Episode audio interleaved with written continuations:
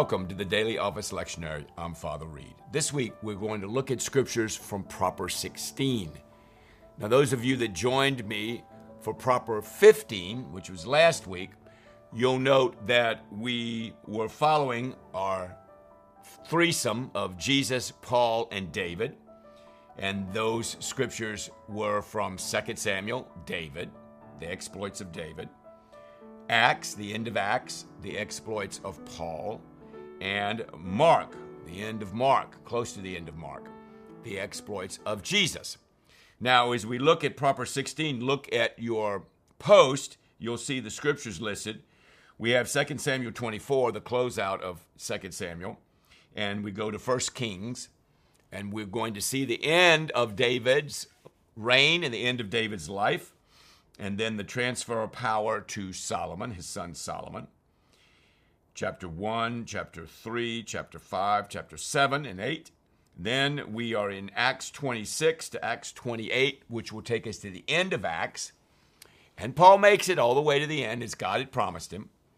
And then in Mark 13 and 14, the resurrection of Christ is in 16.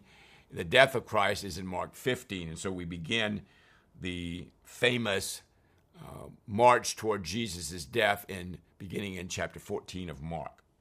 All right, so we have the end of Paul's exploits in Acts. We have the end of the coming of the end of uh, Jesus' life in Mark com- coming close. And then, of course, we have the transfer of power in Samuel from and Kings from David to his son Solomon.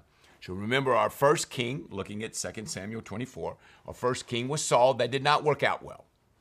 So in 1 Samuel chapter 16, God tells Samuel to go to the house of Jesse in Bethlehem, and the king is there.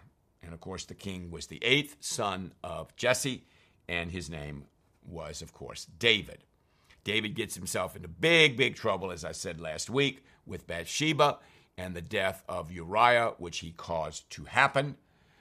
And um, the consequences were very catastrophic for David and the people of Israel. Sin is a very serious thing. In, in 24, the key to 24 as you read chapter 24, 1 and 2, and then 10 to 25, has to deal with the counting of men and not doing exactly what God said. And so God gives him three options. All three of them were not very good. And at the end of that time, which was tragic, God calls David to buy a threshing floor, Araunah. Why has this is verse 21 of chapter 24. Why has my lord the king come to his servant to buy your threshing floor so I can build an altar to the Lord that the plague of the people may be stopped. This is how the plague, remember that he had one of three choices, and one of them was a plague. Now we had to stop the plague. So Araunah said to David, Let my lord the king take whatever pleases him and offer it up. Verse 22. Here are oxen for the burnt offering, and here are threshing sledges and ox yokes for the wood. O King Araunah gives all this to the king. May the Lord accept you. But the king replied to Araunah, No, I insist on paying for it. This is verse 24. I will not sacrifice to the Lord my God burnt offerings that cost me nothing. So David bought the threshing floor and the oxen, paid 50 shekels of silver. He built an altar to the Lord there and sacrificed burnt offerings and fellowship offerings. Then the Lord answered prayer on behalf of the land, and the plague on Israel was stopped. Now, why is this so important? Because the threshing floor that he built, that he bought, was where the temple of God was going to be, where the most holy of holies was. So this became the place of the Holy of Holies, where the Ark of the Covenant was going to be placed. An extraordinary occurrence. Now, when we go to 1 Kings, turn your page and go to 1 Kings, and you're going to see in 1 Kings how Adonijah was trying to set himself up as king over David. Because it says in verse 1 when King David was old and well advanced in his years, he could not keep warm, even when, his, when they put covers over him. Adonijah, verse 5, put himself forward and said, I'm going to be king. So he got horses and char- uh, chariots ready. This is verse 5. So David is declining. Adonijah is going to try to take advantage of this by declaring himself king. This did not go well. David makes Solomon king in the second half of chapter 1. See the scriptures on your post. I will surely carry out today what I swore to you by the Lord, the God of Israel, verse 30 of chapter 1. Solomon your king shall be king after me, your son shall be king after me, and he will sit on my throne in my place. So the king takes an oath in verse 29 and carries out today what I swore to you by the Lord, the God of Israel Solomon your son shall be king after me. Okay? This is a getting together of Bathsheba, remember her, and David. And Solomon is going to be the king. All right? So King David in verse 32 calls in Zadok the priest, Nathan the prophet, and Benaniah, son of Jehoiada, and they come in before the king, and here we go. Zadok, verse 19, the priest takes the horn of oil from the sacred tent and he anoints Solomon. Remember when Samuel anointed David uh, in First uh, Samuel chapter 16. They sounded the trumpet, long live Solomon. David's charge to Solomon in chapter 2. I'm about to go the way of the earth. He's going to die. Verse 2 of chapter 2. So be strong, show yourself a man, and observe what the Lord God requires. So the following is the charge that David gives Solomon. And if he'd have done this, he wouldn't have perished like he did. Walk in his ways, keep his decrees and commands, his laws and requirements as written in the law of Moses, so that you will prosper in all you do and whatever you go, wherever you go, and that the Lord may keep his promise to me. If your descendants watch how they live, and if they walk faithfully before me with all their heart and soul, you will never fail to have a man on the throne of Israel. That's verse 4 of chapter 2. Chapter 3, chapter 3, we skip to chapter 3. The, Solomon asks for wisdom, and he receives wisdom. Quite famously, he's able to discern and to govern well and to make good decisions. And the Lord is very blessed by that decision making process.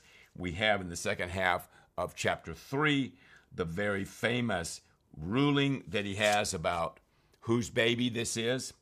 And everybody is just very impressed with him. So enjoy reading chapter 1, first part of chapter 2, and chapter 3 of 1 Kings. 1 Kings 5 1, the preparation for the building of the temple. Now remember, God was not going to use David to build the temple, he was going to use his son, Solomon. Remember, we said earlier today that in 2 Samuel chapter 24, we have the threshing floor, which David got for his son Solomon, who became king, and now he's going to build a temple. So, chapter 5 is the beginning of that idea, or that truth, I should say. And then we see in chapter 6, he is going to build the temple. And you'll see in your post, chapter 7, 51, and we have the furnishings of the temple. Now, this becomes an extraordinarily important piece in the life of Israel and in their relationship with God, in the midst of the covenant relationship they have, in the midst of the covenant relationship that David has with uh, the people of Israel. And so the temple is finally built and they are going to worship the Lord. So there is much here to be uh, read and thought about and prayed about uh, as you work through these scriptures this coming week. Remember when we were visiting with uh, Paul in Acts? We are now in the 26th chapter Remember, we have Agrippa that wanted to hear Paul. So, enjoy that reading from verse 1 to 23. Let me read a couple of verses to you. This is what he told, he, Jesus, told Paul on the road to Damascus. I will rescue you, verse 17 of chapter 26. from your own people. I will rescue you from your own people and from the Gentiles.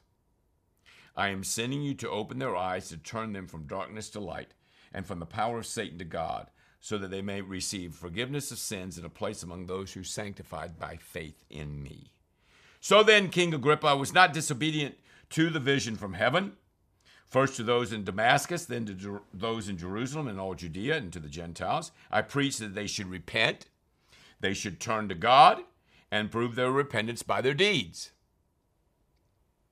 This is why the Jews seized me in the temple courts and tried to kill me. But I've had God's help to this very day, so I stand here and testify. I'm saying nothing beyond what the prophets and Moses said should happen, that Christ would suffer. I'm just doing what he told me to do. I'm just stating the facts as they are. And as the first to rise from the dead, this is Jesus, would proclaim light to his own people and to the Gentiles. So he spoke to the people of Israel. They did not accept his word, so he turned to the Gentiles. Festus interrupted Paul's defense. You're out of your mind, Paul. Your great learning is driving you insane. I am not insane, most excellent Festus, Paul replied. What I'm saying is true and reasonable. King Agrippa, do you believe the prophets? Verse 27. Agrippa said to Paul, Do you think that in such a short time you can persuade me to be a Christian? Short or long, Paul said. I pray that God, not only you, but all who are listening to me today and today, may become what I am, except for these chains. Agrippa said to Festus, This man should have been set free if he had not appealed to Caesar. He was innocent. Of course, he knew he was innocent, but he needed the protection of the Romans to keep the Jews from killing him. So, God, in his genius, in his sovereign will, used the Romans' leadership to protect Paul from being destroyed. Remember, those guys said that they would not eat or drink until Paul had died? And so God raised up the Romans and used them as an instrument to protect Paul. And then Paul, as we're going to see now in 27 and 28, is now going to make his way to Rome. So he sails for Rome in 27. It was very, very dangerous. Very dangerous. If you look at one of your maps in the end of your uh, in the back of your Bible, you will see that that is a very hard journey in that open water to get to Rome. And so Luke records for us, and of course, there's too much detail here. Luke records for us what happened on the ship, where they were traveling, and the shipwreck at the end of uh, the second half, I should say, of chapter 27. Wonderful reading. Enjoy it. Enjoy the reading. They go to Malta in the first half of 28. Paul is healing people, amazingly, 28 8. When this had happened, the rest of the sick on the island came and were cured. They honored us in many ways, and when we were ready to sail, they furnished us with the supplies we needed. They'd not gotten to Rome yet. They finally got to Rome. Three months we put out to sea in a ship that had wintered in the island. So, 27 and 28 are how Paul got to Rome. And 26 preceding is how he was saved by the Romans, saved from the Jews who wanted to kill him because he had supported Christ. Three days later, he called the Jews again together. On verse in verse 17 of chapter 28 when they had assembled paul said my brothers oh i've done nothing against our people or against the customs of our ancestors. I was arrested in jerusalem and handed over to the romans. They examined me and wanted to release me because i am, was not guilty of any crime deserving death. But when the jews objected i was compelled to uh, appeal to caesar not that I had any charge to bring against my own people. For this reason, I've asked to see you and talk with you. It's because of the hope of Israel that I'm bound with this chain. So he's explaining to them once he got to Rome what was going on. They replied, We have not received any letters from Judea concerning you, and none of the brothers who have come from there have reported or said anything bad about you. Verse 21. But we want to hear your, what your views are, for we know that people everywhere are talking against this sect. So they met, met with Paul, and he spoke to them. The Holy Spirit spoke the truth to your forefathers when he said through Isaiah the prophet, and he tells them in verse 26. Therefore, verse 28, I want you to know that God's salvation has been sent to the Gentiles, and they will listen. Now, remember, Jesus' ministry was to the lost sheep of Israel. They did not receive his message very well. So he used, God did, people like Paul and Peter and others to share the ministry with the Gentiles. Chapter 28, verse 30, the end. For two whole years, Paul stayed there in his own rented house and welcomed all who came to see him. Boldly, and without hindrance, he preached the kingdom of God and taught about the Lord Jesus Christ. That's what he does. He preached the kingdom, he talked about Jesus, he persuaded people to listen to what he had to say regarding the gospel, listen to what he had to say regarding Christ, and prayed for the salvation of people's souls. There ends the great book of Acts. Chapter 13 of Mark. Chapter 13 of Mark. We are in the second half of the signs at the end of the age. Remember, I spoke about that last time, where we were looking at Jesus looking into the future. And so, as you look at this scripture from 14 to 27, you'll see what Jesus is going to do. Now, people over the years, over millennia, have tried to figure out what this means. I don't know what it means. I don't think anybody knows absolutely what it means. But here's what's important for sure. Look at 28 following. Learn this lesson from the fig tree. As soon as its twigs get tender and its leaves come out, they know that summer is near. Even so, when you see these things happening, you know that it's near right at the door.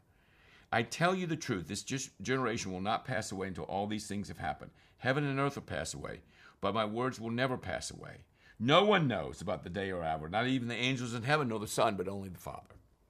Verse 32 Be on your guard, be alert. This is what's important. Be ready. You do not know when that time will come. You want to be ready when he comes. So he says in verse 35 Keep watch because you do not know when the owner of the house will come back, whether in the evening or at midnight or when the rooster crows or at dawn. If he comes suddenly, he do not let him find you sleeping. You want to be awake. The metaphor for readiness. What I say to you, I say to everyone, watch. Now, that's why I said not everybody knows when Jesus is going to come back. It's futile to guess. We can look at these scriptures in Matthew, Mark, and Luke that talk about the end time. But they're very hard to figure out, to be honest. But what he says afterwards, in terms of how we should regard them, is crucial. And it is easy to follow. Certainly, it's easy to understand. Be ready, be watchful, be alert. Do not sleep on the job. He's not talking about physical sleep. He's talking about an attitude of sleeping and not being prepared. Be vigilant, persevere. Now, as we begin chapter 14 in uh, proper 16, we are now getting ready for the death of Christ, which we will see uh, in uh, Mark 15. So we have his anointing at Bethany in chapter 14, 1 through 11. We have the famous Lord's Supper from 12 to 26. Very important. Then Jesus is going to predict the denial of Peter you will all fall away. Now remember, they had been with him for three years. He had told them three times that he was going to die and on the third day be raised again. They didn't understand what that meant. Now he's getting ready, to, he's going to be turned in by Judas very soon. He tells them that you're going to deny him. But of course, Peter says, even if they all fall away, I will not. Jesus says, I tell you the truth, verse 30 of chapter 14. Today, yes, tonight, before the rooster crows twice, you yourself will disown me three times. The rooster's going to crow twice. You're going to say three times, You do not know me. Peter insisted emphatically, Even if I have to die with you, I will even die, but I will never disown you. And all the others said the same. Isn't that a great verse? Look at that, verse 31. They all say this, said the same thing um, this is not going to happen. Jesus said, It's going to happen. No, You're going to believe Peter and the apostles, or you're going to believe Jesus? Well, Jesus was right. Gethsemane. Very famously, he goes and prays. Peter, James, and John are with him. My soul is overwhelmed with sorrow. Stay here and watch. And of course, they could not do so. Abba, Father, take this cup from me, yet not what I will, but you what you will. And of course, God did not take the cup. He called on his son to die. Simon, are you asleep? Could you not keep watch for one hour? Watch and pray so that you will not fall into temptation. The spirit is willing, but the body is weak. Okay. Look, the Son of Man is betrayed in the hands of sinners. Rise, let us go. Here comes my betrayer. Verse 42. And then finally, from 40 through 43 to 52, he is going to be arrested. The betrayer comes. Judas kisses him. Jesus is arrested. They drew their swords. Uh, high servant of the high priest's ear was cut off. Jesus heals the person. They everyone deserted him and fled. Verse 50. Everyone deserted him and fled. And so Jesus is alone and he is uh, not able to have any kind of support or help. And so next week in Proper 17, we will pick up with the death of Jesus. We will start a new book of the New Testament, James, and we'll continue on with the tragic unfolding of what happens to Solomon and then to his kingdom. I hope you enjoy the ending of Acts, the transition from 2 Samuel to 1 Kings, the transition from David to Solomon. Read those scriptures carefully and slowly and prayerfully. And of course, Jesus is toward the end of his life when he gives his life for us on the cross. God bless your reading and study and um, meditation of the scriptures. Have a beautiful week of doing so. Look forward to seeing you next week for the Daily Office Lectionary, Proper 17. God bless you.